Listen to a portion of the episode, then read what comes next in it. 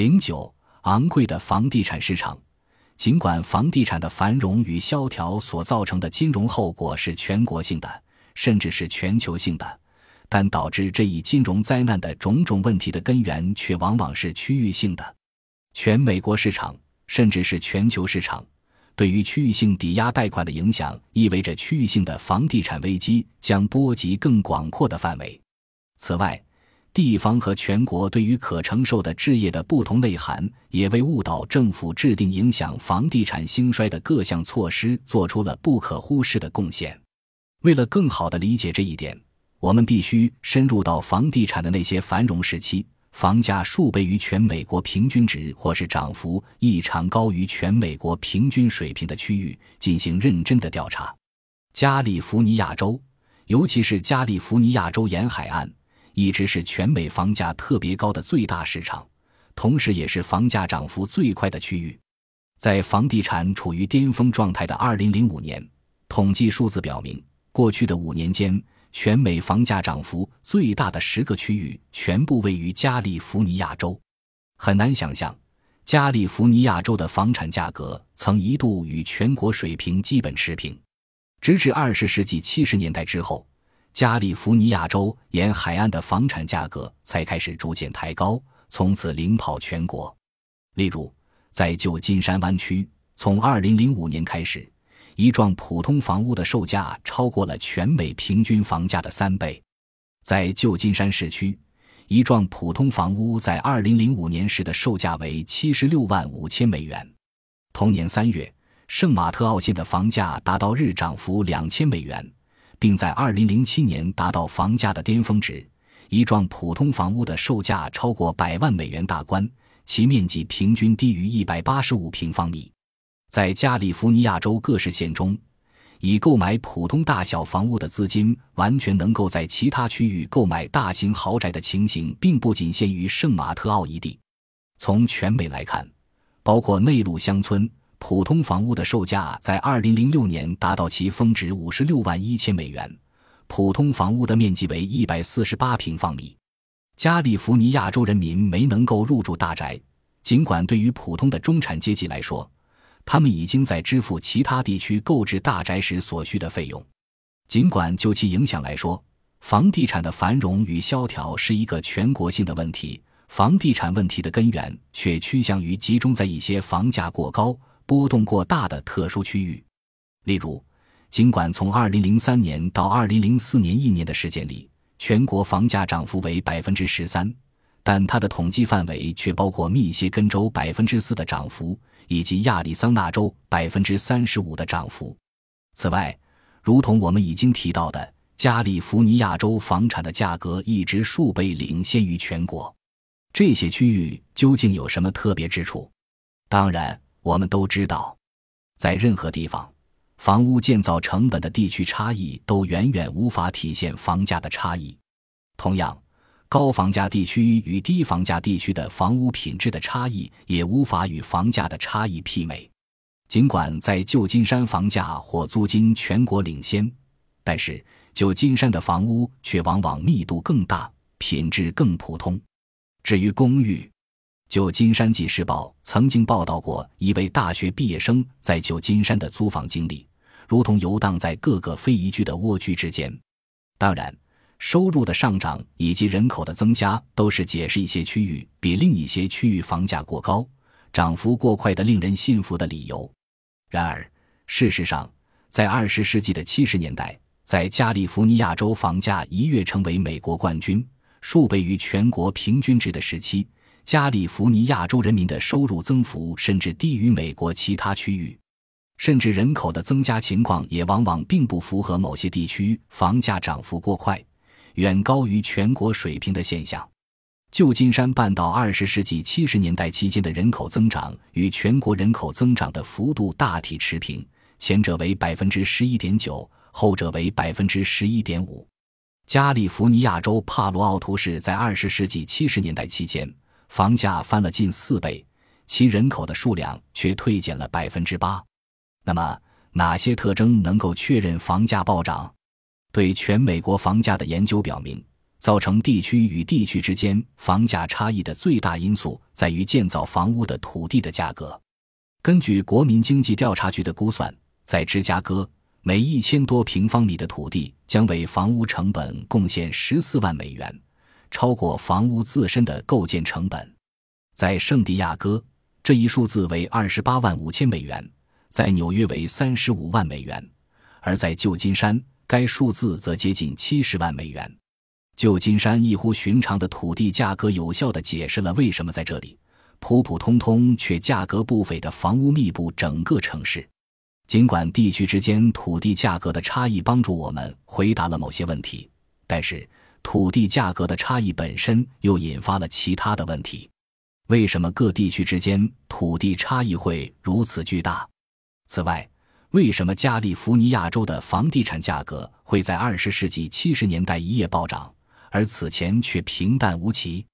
显而易见，加利福尼亚州的土地供应量不可能在十年间发生如此巨大的变化。然而，从某种意义上讲，变化真实的发生了，它是一种政治性的变化。二十世纪七十年代，加利福尼亚州开始广泛制定严格限制土地使用的法律和法规，这些法律和法规一致禁止在开阔地上建房。目的是保护空地、保护耕地、保护环境、历史遗迹保护以及其他政治化的育儿口号。不仅如此，所有这些限制的适用范围还在逐年扩大。在这些法律和法规的限制下，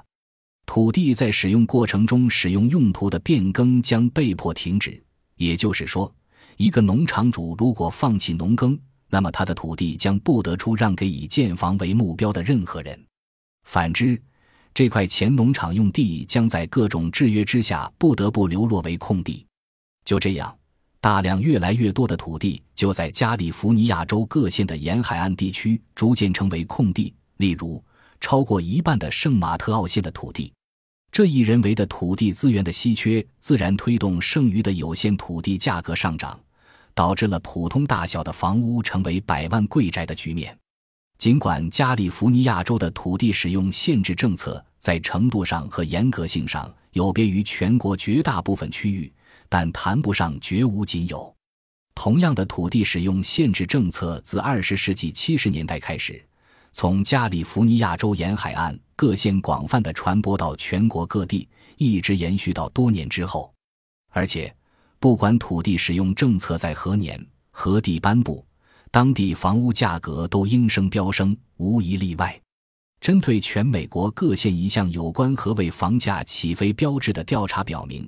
那些让房地产市场变得难以承受的时刻，往往仅仅伴随着当地政府发展管理措施或限制政策的出台和通过。一项关于全球各大城市的调查也同样表明。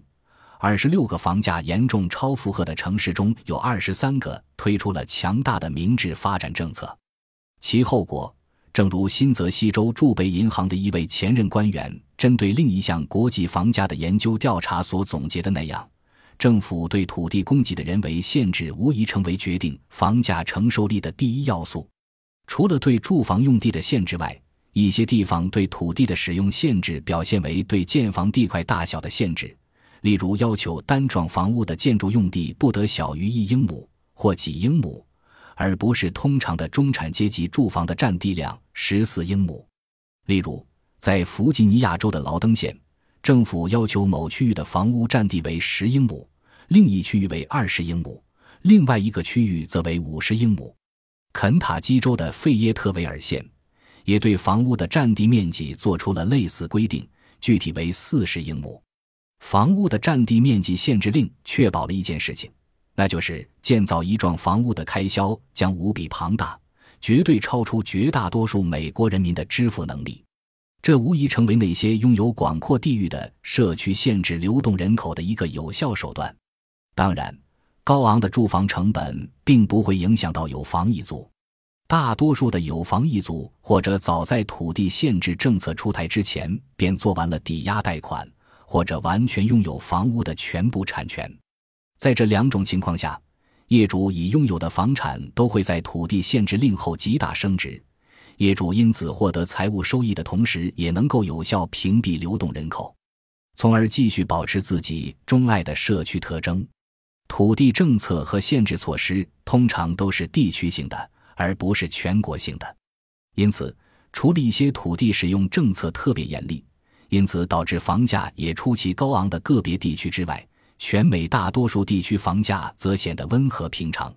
一项覆盖全国的房价调查表明，当今一个位于缺乏城市发展管理计划的美国城市的家庭。完全有可能以十五万至二十万美元的价格购买到一幢面积大约为二百多平方米、含四个卧室、两个半卫生间以及两个车位的优质中产阶级住宅。